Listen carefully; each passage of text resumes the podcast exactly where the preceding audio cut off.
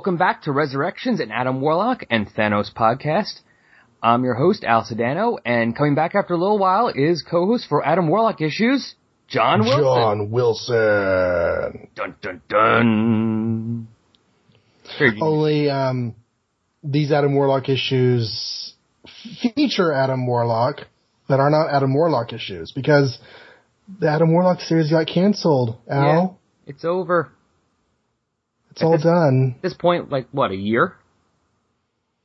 Something like that. I know we looked it up last time, but I've forgotten now. So have I. In story, they say it's two weeks. well, you know, comic book time and all that. Oh, of course. I mean, Franklin Richards, best example. Because we've gone from 1973 to 1974. And I forget where in 1973 we were, but yeah, Yeah. we are the next calendar year over.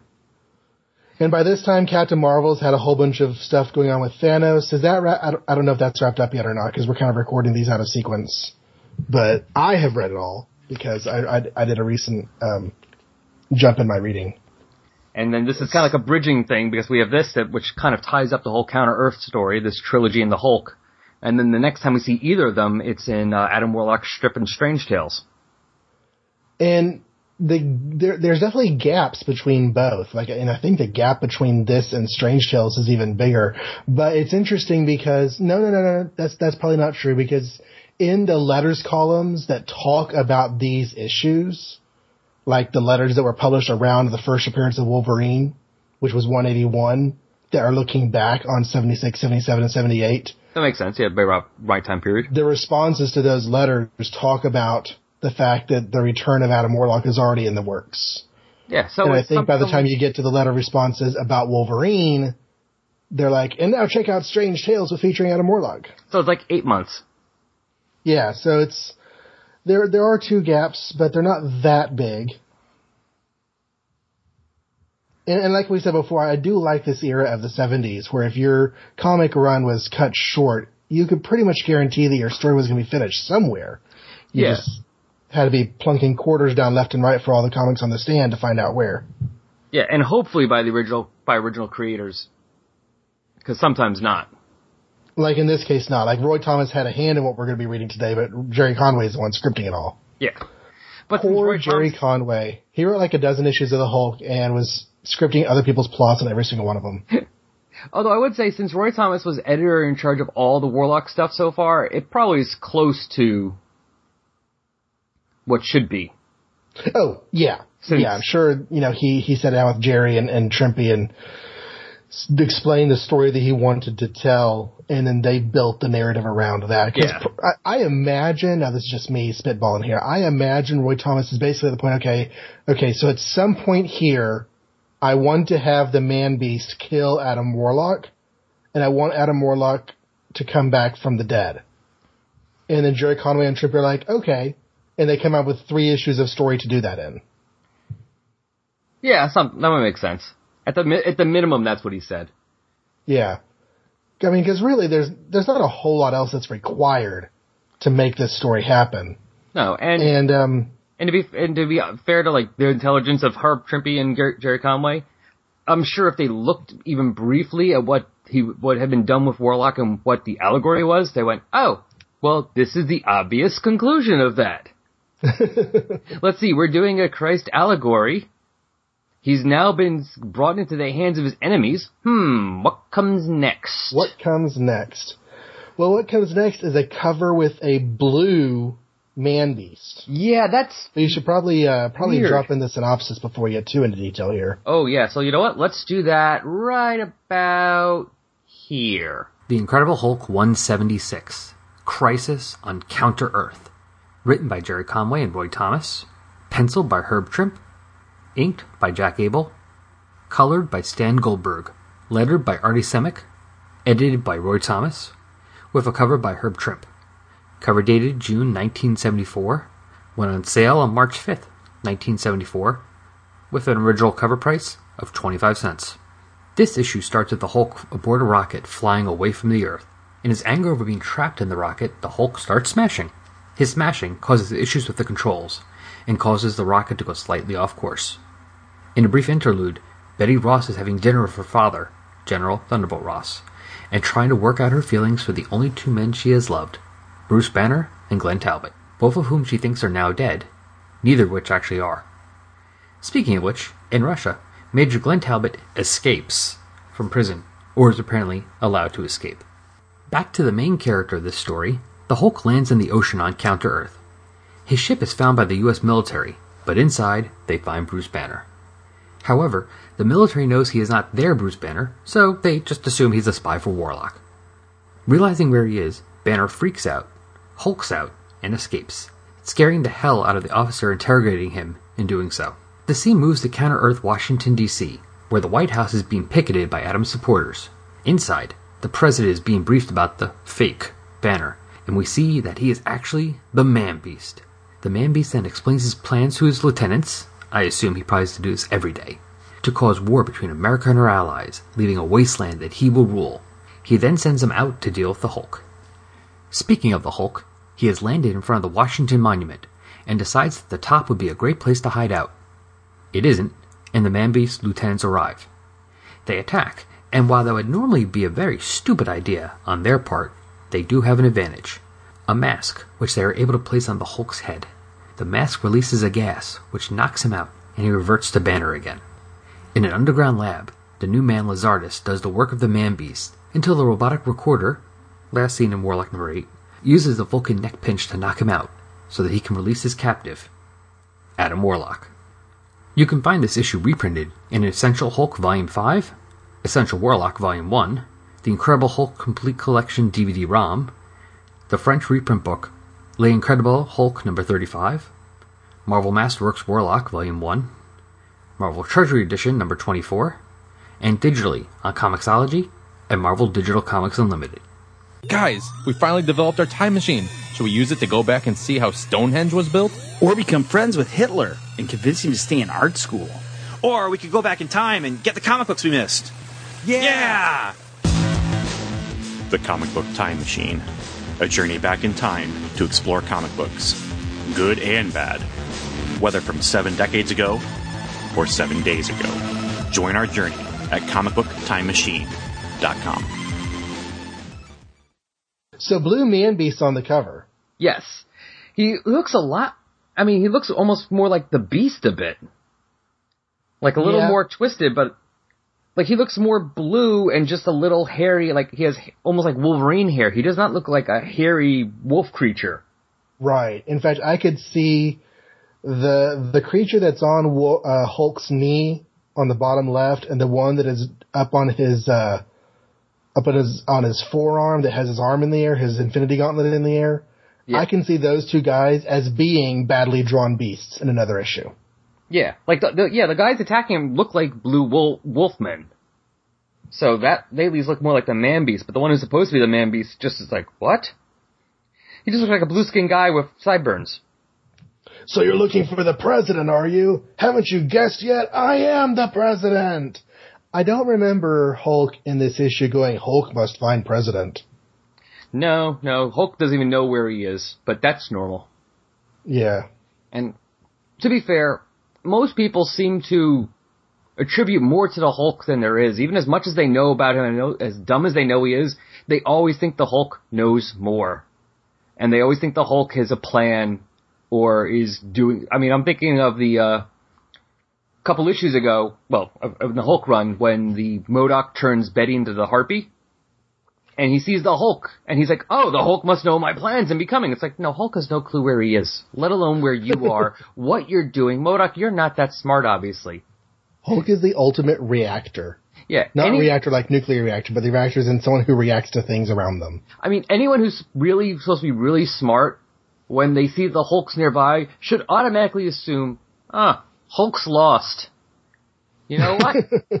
you know, like if Reed Richards is in, you know, there and he sees the Hulk wandering, you know, New York and they're in the middle of something, he should assume the Hulk's here to attack us. He should be like, Johnny, take this laser pointer, bring the Hulk out to the woods. Just shine it on the ground. Don't let him see you. Just shine it on the ground. He'll follow. It's shiny. You know, here, here, give him a stuff here. Here's a bunny. Show Hulk bunny. Hulk will go play with the bunny. The end. Right.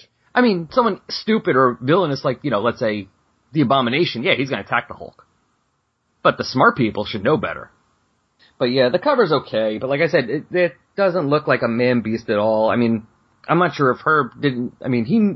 I'd say he wasn't sure how to draw that, but he knows how to draw that because he drew a couple of them attacking the Hulk. I'm not sure if maybe he didn't get the ref. Maybe they didn't give him a reference. Who knows? But the previous issue, which was written by Roy Thomas, helped to set this one up. You had a conflict between Hulk and the Inhumans. And the Inhumans were actually planning to check out Counter Earth. And they had built the rocket to go and do that for that purpose. And Jerry Conway doesn't quite know that when he's scripting this issue.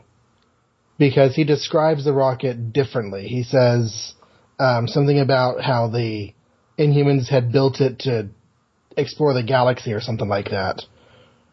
And, That and um, also, uh, he says that because of the Hulk's damage to it, it causes some shorts and causes one of the retro rockets to fire the wrong way. And then kind of implies that the ship was not supposed to go to counter Earth, that it landed there by accident.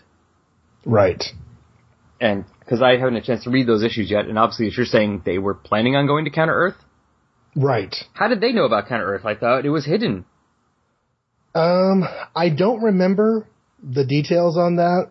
It's been a, it's been a week or two since I read them. I was just remember being surprised that because that was a twist to the whole thing that I had not realized. Thing is that they, um, I think they were having they were they were trying to find another place to put the Great Refuge, Well, that makes sense. That's oh, that's always been an ongoing concern of theirs. and you have this thing where Bruce Banner goes and stays with them for a while, and the royal family were all welcoming, but there are some real racists in the Inhuman general population. And so Bruce Banner is living among them and he sees Quicksilver and Crystal because this is around the time that they got married, a little bit before they got married.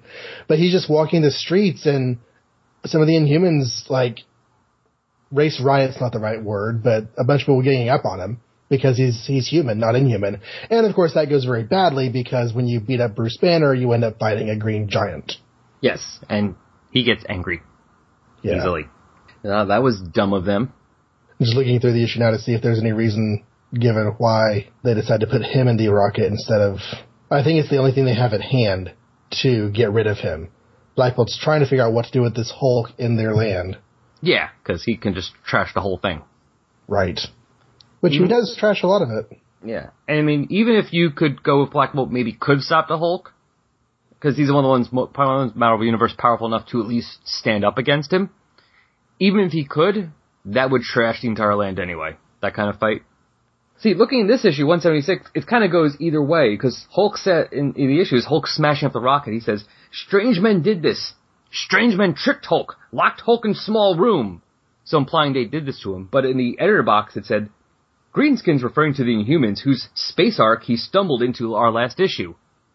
So you can almost No, go either way by reading at all. They, they, Black Bolt was able to subdue him with a uh, very carefully focused psionic blast. Oh, okay. and um, then they decided. I, I'm looking at the pages now. They decided to put Hulk in the space ark to get rid of him. Decided they would do their own space ark again some other time. Yeah. Like, we can reveal that easier than everything.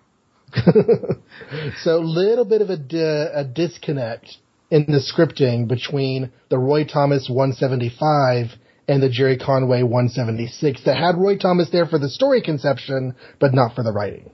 Yeah, because actually it's funny because in the scripting here, it says they tricked him into it, but in the editor box, it's like, he stumbled into it. Yeah. Which, you Trick, know, stumble, as in we knocked you down and put you there and launched you. well, I mean, knowing the Hulk at this time, since I hadn't read those issues yet, I could have believed either one, because the Hulk does that. The Hulk stumbles into things and blames somebody else because he thinks they're, they're trying to trick him. Which And they usually weird- are. we we move into the scene with Betty and her dad, and it's weird for me because like I haven't read very much Hulk. Like I like the Hulk as a concept, but there's so much out there, and I have other things I'm trying to read. I, I just haven't gotten there yet. Seeing Betty's relationship with Bruce and Talbot in little bits and pieces scattered here and there is always kind of strange. Like I didn't realize that when she married Glenn Talbot, she was actually still in love with Bruce and just thought he was dead. I thought they had broken up or something. So now that she thinks Bruce might be back and then she thinks she might have lost him again, she's all conflicted. Well, she's very conflicted because in those issues where she turns into the Harpy, she thinks Glenn Talbot's dead and she has a nervous breakdown, hates her father, because it was a mission to rescue her father that Glenn died. And then when the Hulk shows up, she's pissed at him and Bruce as well. She's just angry at all of them. And then eventually, I think they just kind of gave up on the whole Betty going crazy thing because she was kind of crazy for like five or four or five issues there. So Hulk flies towards Counter Earth, Yes. and it was supposed. You said in that issue they they planned on going there, but according to this, of course, they say it's an accident. But either way, he gets there, and he crashes in the uh, ocean. Oh, and before that, we have Glenn Talbot, who's not dead, escaping from prison in Russia. right, which is the big reveal to the audience that he's not dead because at this point you think he is. Yeah, but not so in this, for this us. big uh, Adam Warlock stuff, we actually have important Hulk developments going on. Yeah, because it's still the Hulk's book, but that's not as important for us because that's all really we get this issue, and we're not going to get anywhere near the resolution of that story, obviously, and while we're reading this. So, moving on. So the Hulk's rocket lands in the ocean, and some sub, uh, scuba divers find it. He has, in the meantime, been reduced to Bruce Banner again. So they take him to a military hospital. And he's being que- he's being questioned by some unknown colonel, major, whatever, Right. who, because this is counter Earth says, you look like Bruce Banner. But we know you're not, because we know where he is. Because we've seen the counter of Bruce Banner before when we, the Hulk was last there in 158. Because Now- he's married to Betty and has a son there. Interestingly enough, well, I say interestingly enough, really that's just a filler word to begin my sentence, which isn't very interesting. But, um, isn't it possible that there are people in the world who just, you know, look a lot alike? I mean, why do they, obviously for the storytelling is why, but isn't it possible that if I found somebody, for instance, if I was walking outside and I saw Barack Obama, would my first instinct to say, oh, that's Barack Obama, or, oh, that guy really looks like Barack Obama? Especially if he's not surrounded by a coterie of Secret Service men. Yes, true. Although, I mean, sometimes there's issues you have to read between the panels sometimes. And you would have to assume, at least even in the 70s, they have enough equipment to check out, I don't know, fingerprints, see, you know, you know, maybe not facial recognition, but look at pictures enough, get some ideas. Wow, this guy really looks like Bruce Banner. In fact, he has the same fingerprints. What's going on here? I mean, I'd have to assume they did some checking. They didn't just happen to look at him and go, dude, looks like Banner. Banner's not here. Hmm. Spy. you must be an imposter, Banner.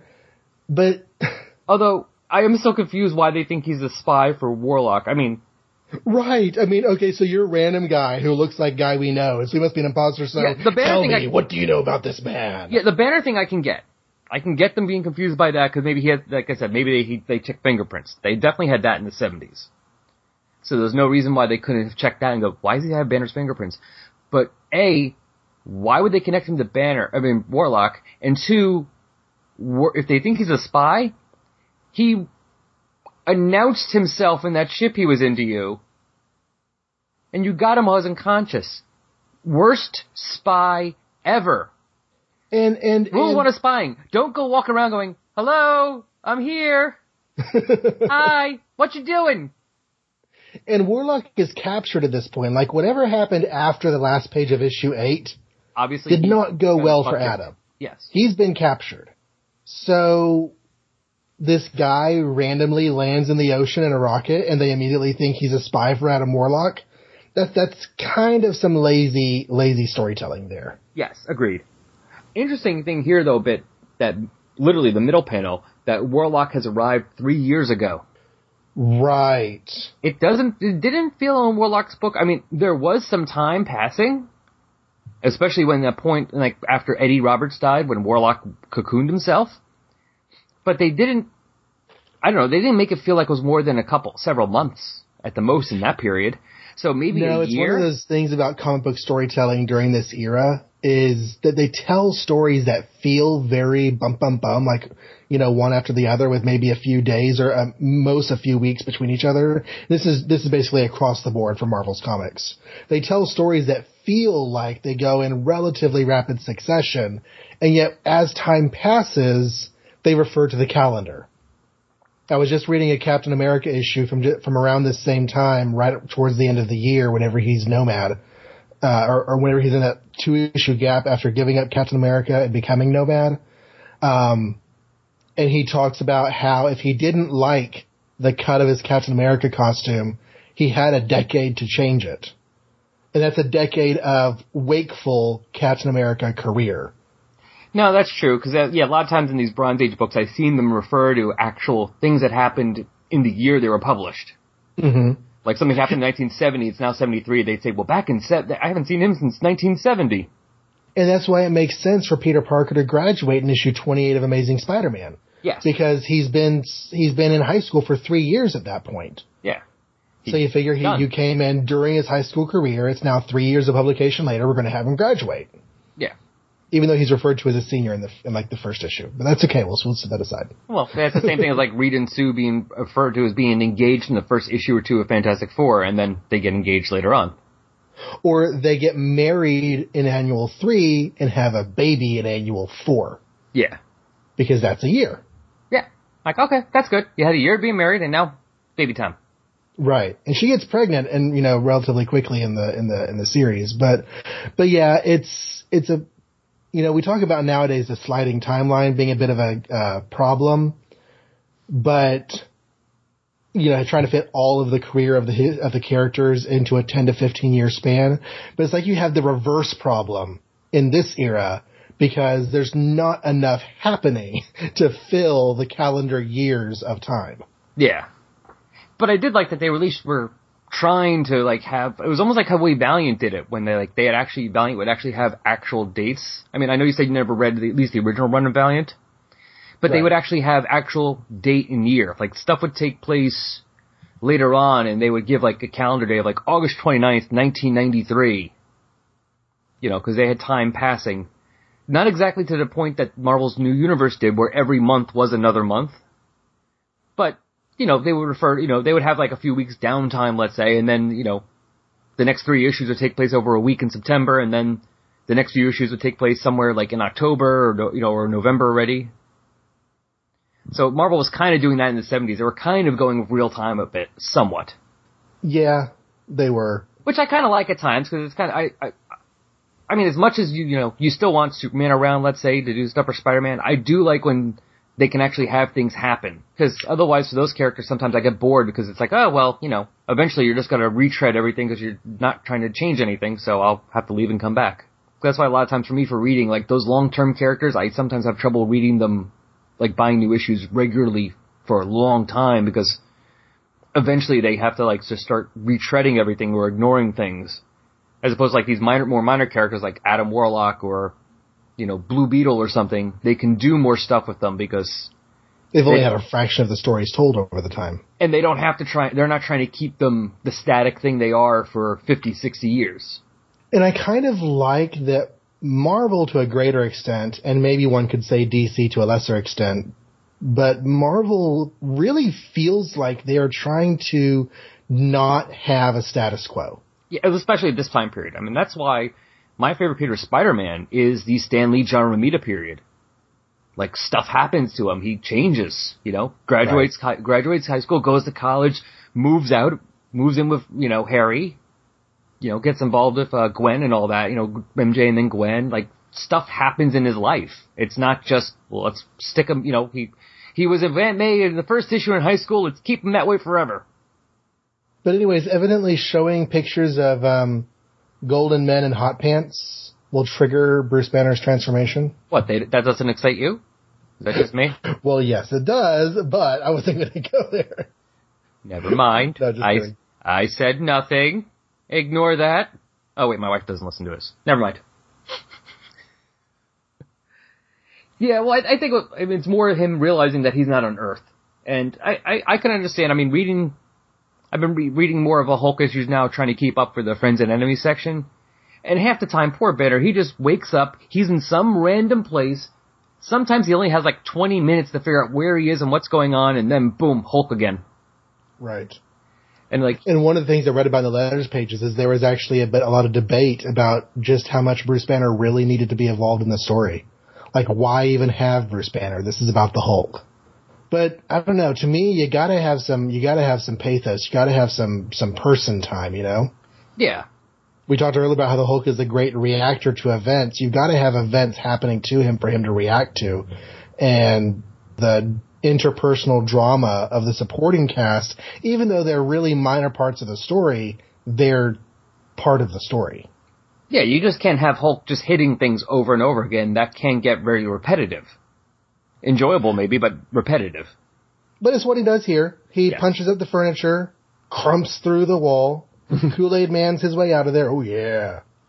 Um, the unknown Major Hardass calls his, uh, His superior, the general. right. I like this panel. No, sir, I've not been drinking. he was a normal man, and then he was a blasted monster. Yeah. If you don't believe me, make an inspection yourself. Oh, and I resign. right. First smart military man to deal with the Hulk.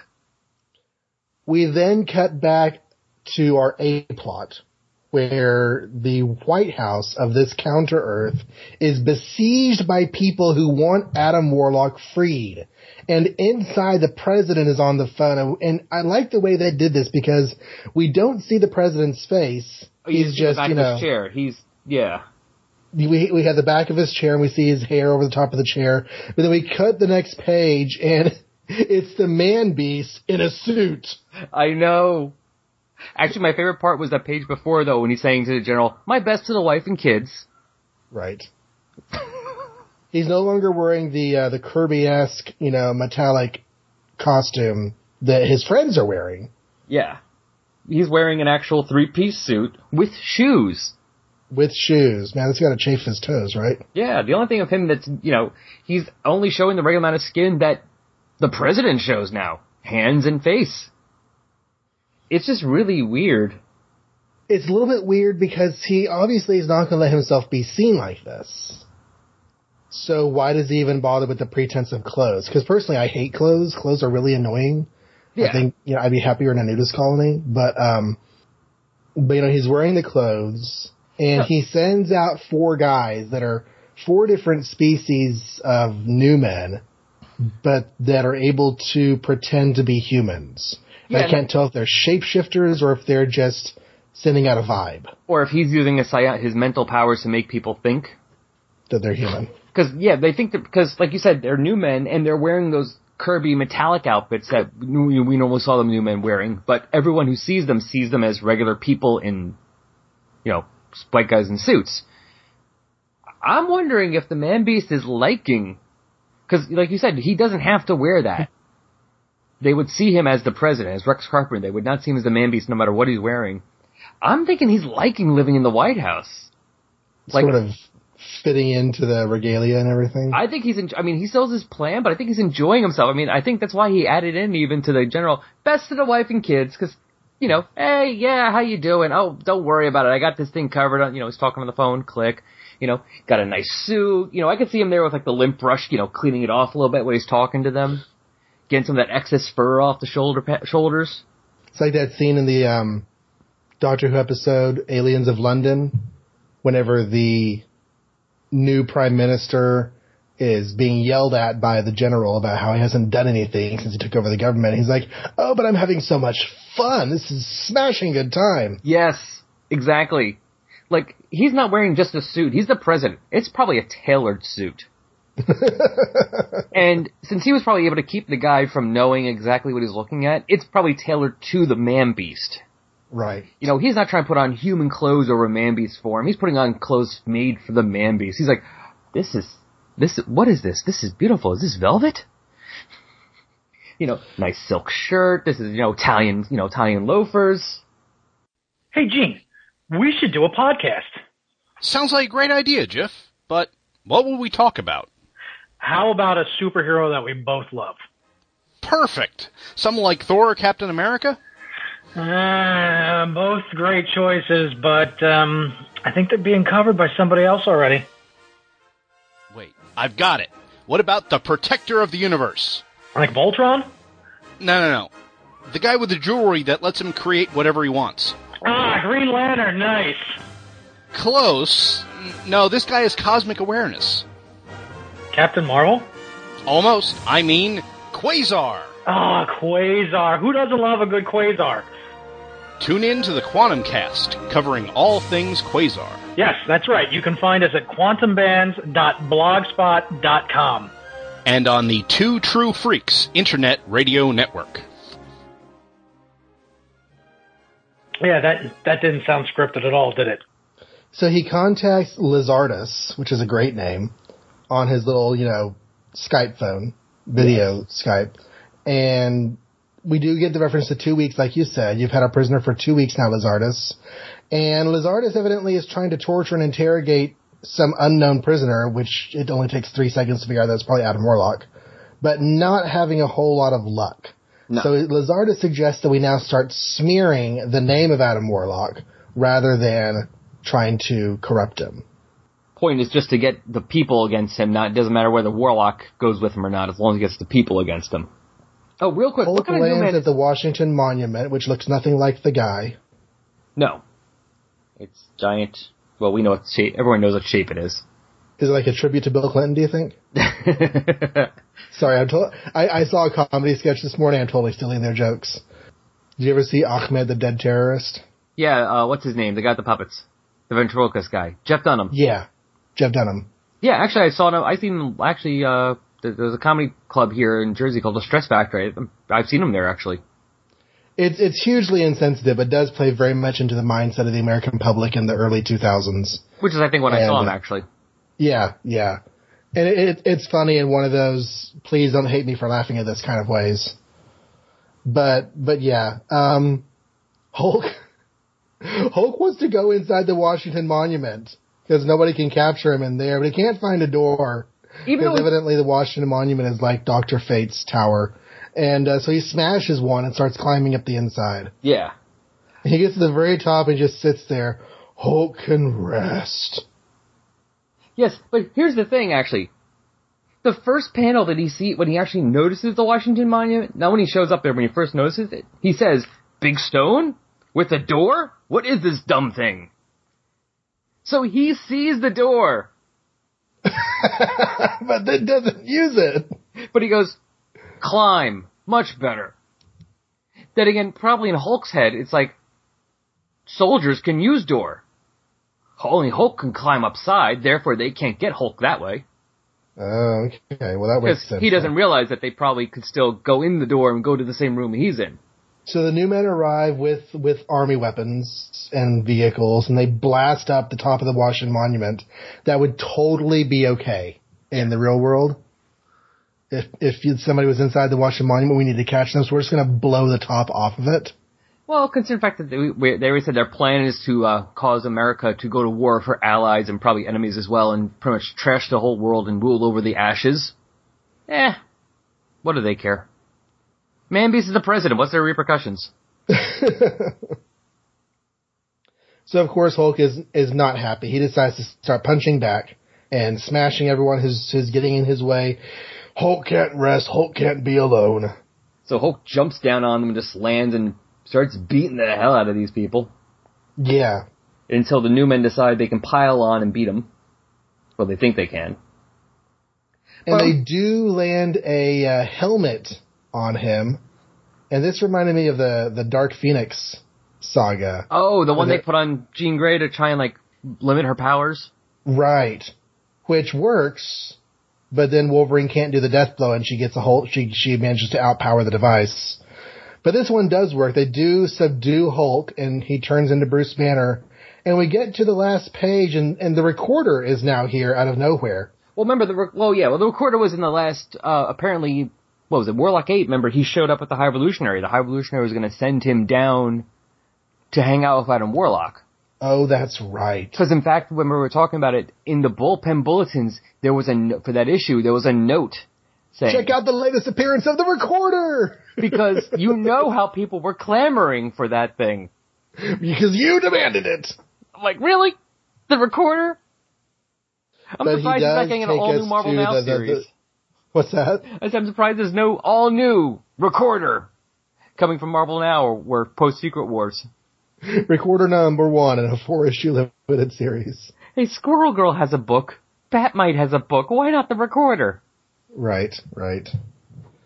Um, so the recorder takes us to the point of covering this issue for this series, which is he he pushes a button on a pod, and Adam Warlock is inside. If this button is depressed, the cylinder will open, the subject within will be released, and Adam Warlock will live again. Ta-da! And next issue, what will probably be the most talked about story in Marvel history, The Man Beast Triumphant. And probably not the most talked about story, but definitely one worth talking about. Oh And- yes, because they actually go through with this whole allegory to the end, and you know, especially in the '70s, doing that was kind of probably was very shocking. Right. I mean, I can still only think of really two times in comics that I can think of where they've done that to characters. One Then the here. whole death and resurrection thing, you mean? well, the whole no, no, no. Obviously, that's all. It's, but the whole crucifixion, Oh, who's been crucified? Wolverine. The recent death he was crucified? No, um, late '80s, early '90s. Uh, 251, I believe, is the cover. He's crucified on a, a giant X by the Reavers. It's when Jubilee first shows up. Oh, I think I've seen that. Is that a cover? Yes. Does it show him chained to the X on the cover? Yeah.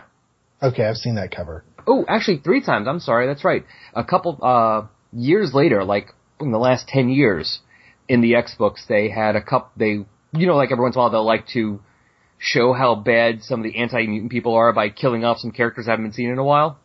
Right. You know, characters who used to be able to take care of themselves, but now all of a sudden just you know can get killed by anybody. And they had a few of them. Just the, the Friends of Humanity, I think it was. Um, set up these X cross, you know, giant X shaped crosses on the mansion lawn and had these people crucified there. That's kind of terrible. Yeah, I think that's how I think that's how Skin from Generation X died. I have not read hardly any Generation X.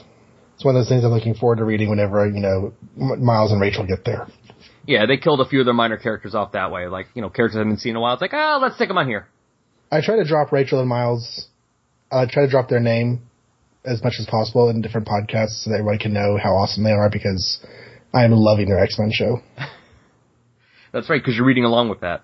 I am reading along. Although I need, I'm, I'm, I'm still in the catch-up phase. I'm listening and reading, but in, in neither one of those am I in their latest episodes. That's fine. I'm thinking seeing the ones you're reading because X Men was like my bread and butter when I first got into comics. That was like the first one of the first big series. Uh, real quick before we get to, I mean, we're done with the issue, but just going back real quick on these four new men that are working for the Man Beast. What the hell is the purple guy with an orange mustache? What animal was he? I mean, and it's not just a mustache. He has like that giant, like, Dum Dum Dugan's mustache is insignificant and small compared to this guy's. You never He see a mouth. like a, uh, he looks like a target master. Like his head should be the handle of a gun. yeah. You know? Like somehow he transforms and his leg becomes ba- gun barrels, but his head is so weirdly geometric that it looks like it should be the handle of a gun. It's like a cylinder. Because these new men are weird. I mean, we have what looks like a chubby fish. Because they draw him like these big jowls. Mm-hmm. And we got British. Because he looks like the Beefeater or something, but with a bigger mustache and blue skin. Some kind of furry creature, which at least makes more sense as a new man. And then what kind of looks like the blue beetle with fangs. Yeah, it seems some sort of insect guy there. It's a really weird design. And the first time we see him, Mustache Man's mustache is like pasted onto his cheek. Yeah, it's not on right. It's like off to the center. Like the center part is next to his nose. Right. So Trimpe or somebody was weird on that one. I couldn't help just staring at him every time I see him. Like, what is with this guy? I see what he's he's trying to do foreshortening on the uh, perspective there. He's trying to wrap the mustache around the guy's face and make it smaller looking on that side, but it just gives it an off-center look. Yeah. So once again, we're with Adam Warlock issue that really does not have Adam Warlock in it at all. But it is it does play very much into the story of Adam Warlock, even Oh, more yes. than that other Hulk issue we did before. Because Oh. Hulk issue before was was on Counter Earth, but didn't really use the Counter Earth story at all. No, and although that will be tying in the next few issues here. Right. So at least then now when you, if you were only reading the issues of Warlock and then you jump to these Hulk issues just to read the end, you'd be like, where these other kind of Earth soldiers come, new men come from? Where these good guys come from? Portunus, who the hell is this? yeah, like you said, these things, they really were trying to like make a universe of things where like even if like you said that crossover with the Hulk where it really had nothing to do with Adam Warlock, but they still were doing things to enhance increase that world. Which they use later. Yeah, it's just a, it's a very organic sort of thing that feels the the best organic story developments are ones where the writers are just kind of making it up as they go, but you look back and it feels like it was all planned. Oh yeah, Deep Space Nine is like that. Deep Space Nine has all this stuff that gets laid out in the pilot episode in the first season that becomes so big and so crucial as the story goes on that was really just ideas as they came to them. But once the series is done and you go back and rewatch the whole thing, it feels like it was planned because they built on things so well. yeah, because it, it or or maybe they looked at certain things that they came to them. They looked back, and went, oh, this fits with that. Let's do this. And Claremont, you know, he was kind of a, a weird mix of that and pre-planning because Yes. he would drop in story ideas that he had ideas for doing stuff with later, but then just wouldn't do stuff until he forgot and he gets reminded way down the road. He's like, oh! Yes, So you, you get payoffs years later for stuff that he did early on. Louise, I'm out of ideas. I can't do anything else. I'm quitting. right. Here's a list of things you forgot about. Oh, cool. I could do stuff with this. Right. No, but that I mean, I, that's usually when I like storytelling. Um, going in a completely opposite direction in Deep Space Nine.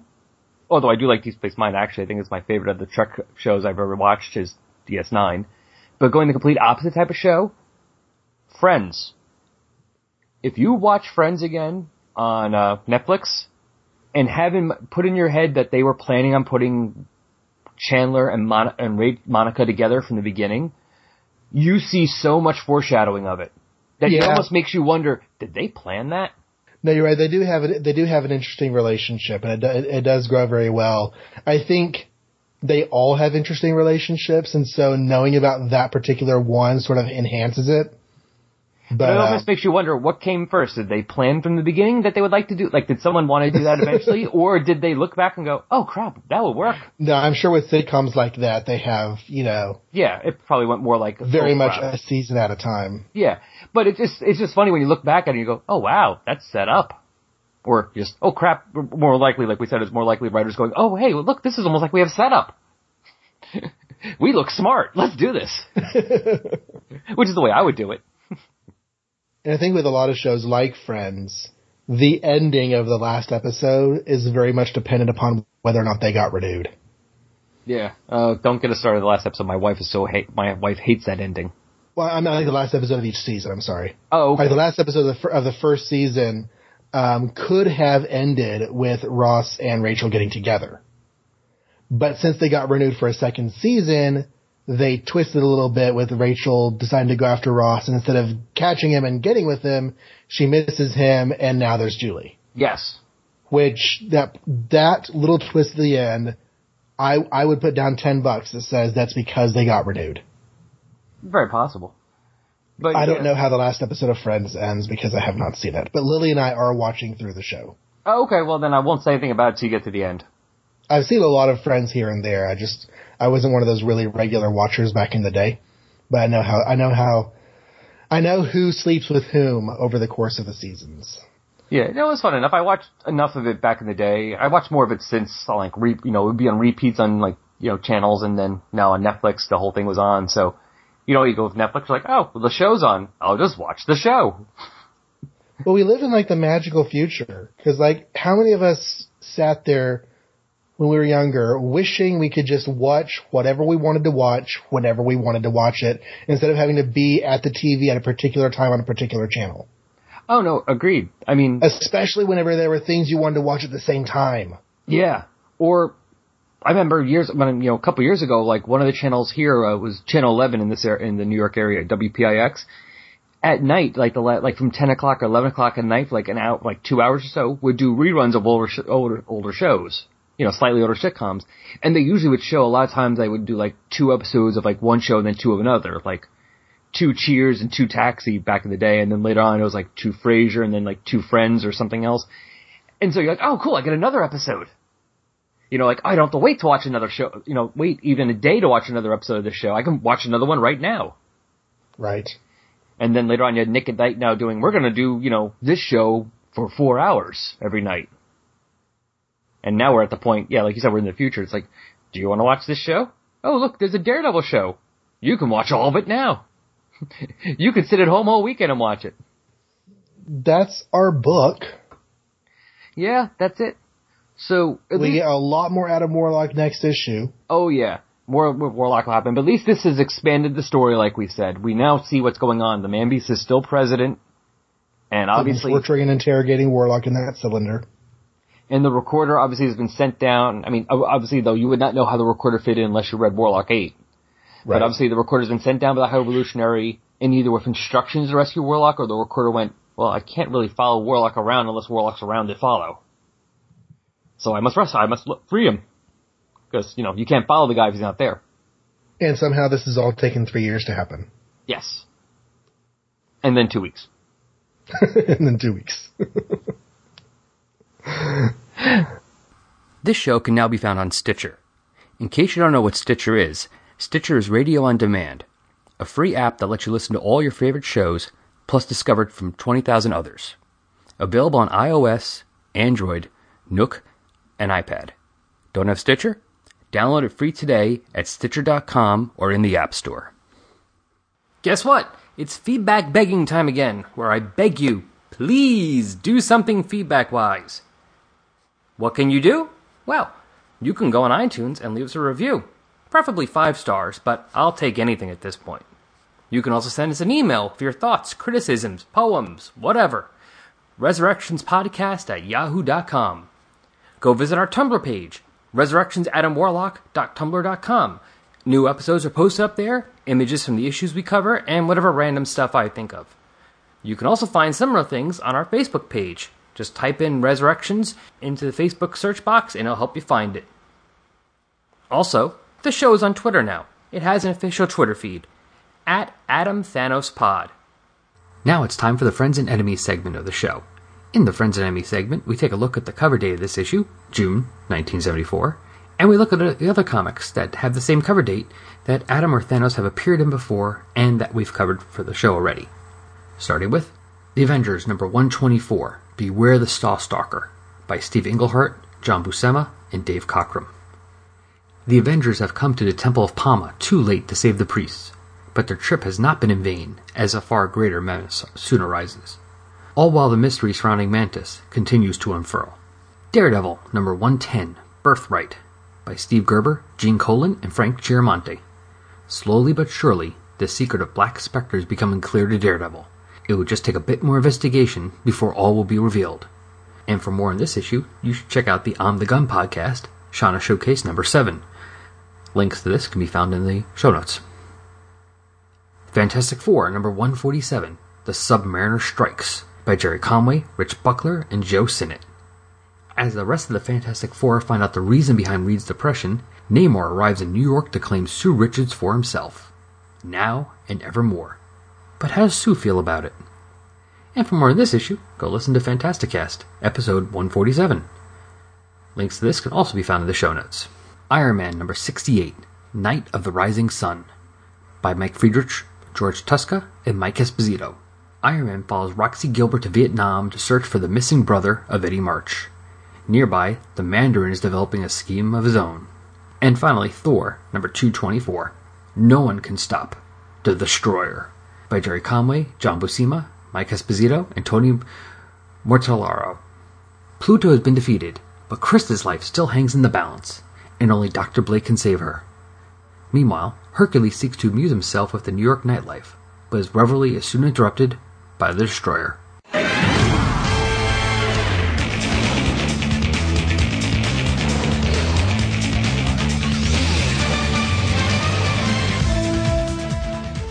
Two hundred and twenty-nine different characters spanning the galaxies of the Legion of Superheroes, presented across seven comic book issues. A new miniseries as part of the Who's Who podcast to handle this many characters, the irredeemable Shag is bringing in a ringer, or maybe we should call them flight ringers. Who's who in the Legion of Who's who in the Legion of Who's who in the Legion of Superheroes? The Legion of Superheroes. In the Legion of Superheroes. the Legion of Super Bloggers team up to present Who's Who in the Legion of Superheroes, a three episode miniseries in 2017, part of the Who's Who podcast on the Fire and Water Podcast Network. Long live the Legion.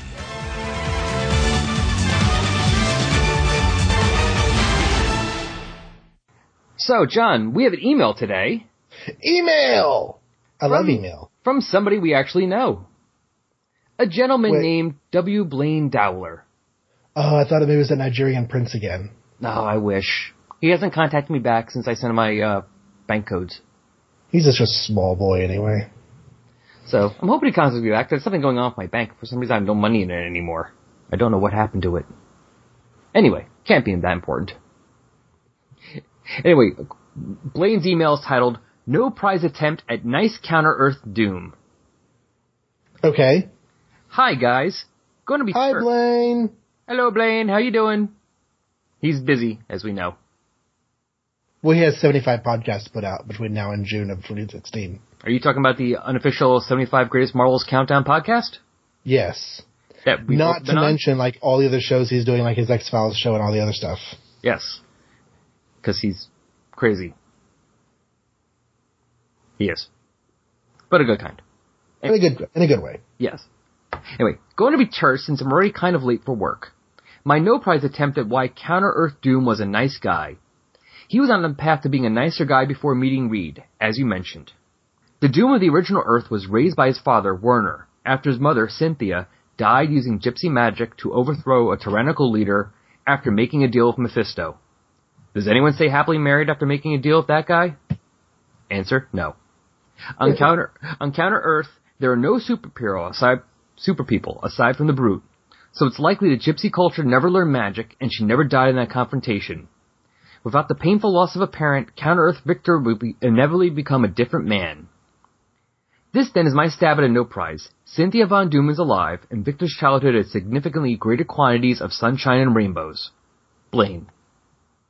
Which makes sense to me, like we know there's no Doctor Strange there. Right. Although the only question is then, how did he get the mask? Because he got the mask originally because he was trying to find his mother in the netherworld. And that machine but- blew up. Unless they're going with, because originally I think when they first show his origin, they don't mention his mom in like Fantastic Four, four or five. So maybe he was just curious. Maybe they just kind of one with the original reason, not the retcon, and he, Doom was just curious. Yeah, I mean, the, the thing is that whenever you have developments with a character that that, but with a different history, all you have to do is spin a story that that makes that happen. I mean, the uh, the reboots of the Legion are a good example of that, where you have this new Legion with a new history, but we're going to tell similar stories about how things happen. It's kind of like whenever Lightning Lad appears as an adult in Grant Morrison's Action Comics run, he has a robot hand. And that's a mm. callback to previous Legion continuity, but we don't know that Legion continuity in the new 52. We just know that it, something somehow ended up in the same place. So there, there's, you know, a zillion ways you can still get a robot mask. Sure. It's just no longer that way. He was doing experiments anyway. Anything could have had happened and caused an explosion. Right. That makes sense though. If there was no magic, his mom wasn't doing magic, she, she didn't die because of it, and therefore he had mommy and daddy. And everyone knows that if you have well balanced parents who raise you with attention, that you will come out to be a well balanced individual. Except for the people who ended up becoming serial killers. Yes. Because mom and dad can't fix sociopathy. No, no, you can't fix that. but other than them, it's usually that's you. But other than that, it's usually a good start to have parents who actually care about you, and not have to have tragedy of losing both of them because of other people. Usually helps to make you a happier, better person. I agree with that. And so we have Victor Von Happy. Yes, Victor Von Nice. Victor Von Delight. He was Victor Von Awesome. I liked him. I was like, oh, he died. He didn't say, fine, I'll take my name and make it count. Except he did occasionally make jokes with the kids. It's like, I think the only doom you'll find down there will be me. What? What? No? Tough room. Waka waka. Tough room for doom. Oh, good one. Not really, but thank you. well, for Doom at Doom's level, I mean, it's not like he's doing some Yes. great stand up. yeah, great, great job, Doom. We're gonna we're gonna go fight bad guys now. You, are you done? You got you got the puns out of your system? You good? All right, let's. You want to help us save the world?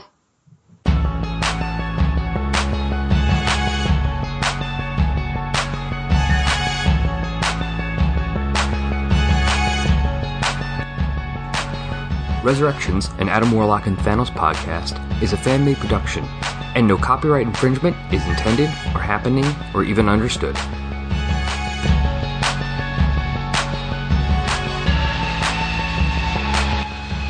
The opening music for this podcast is Intro Pompeii by Lino Rise, and the closing music is Dark and Dramatic by DJ Puzzle. Both are licensed by the Creative Commons license. You can find Lino Rise at and DJ Puzzle at peaceloveproductions.com. Links to both can be found on the Tumblr page.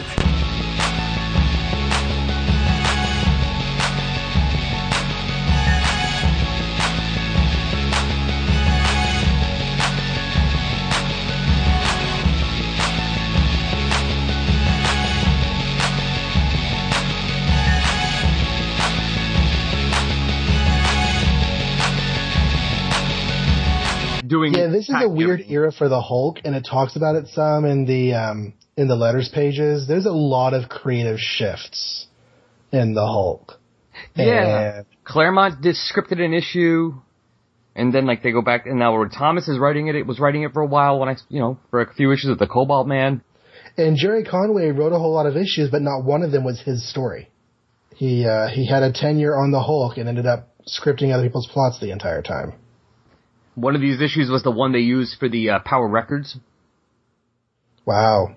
the the one with the uh, the Incredible Hulk of Bay. It was called 171 or 172. It's the one with the Abomination and the Rhino.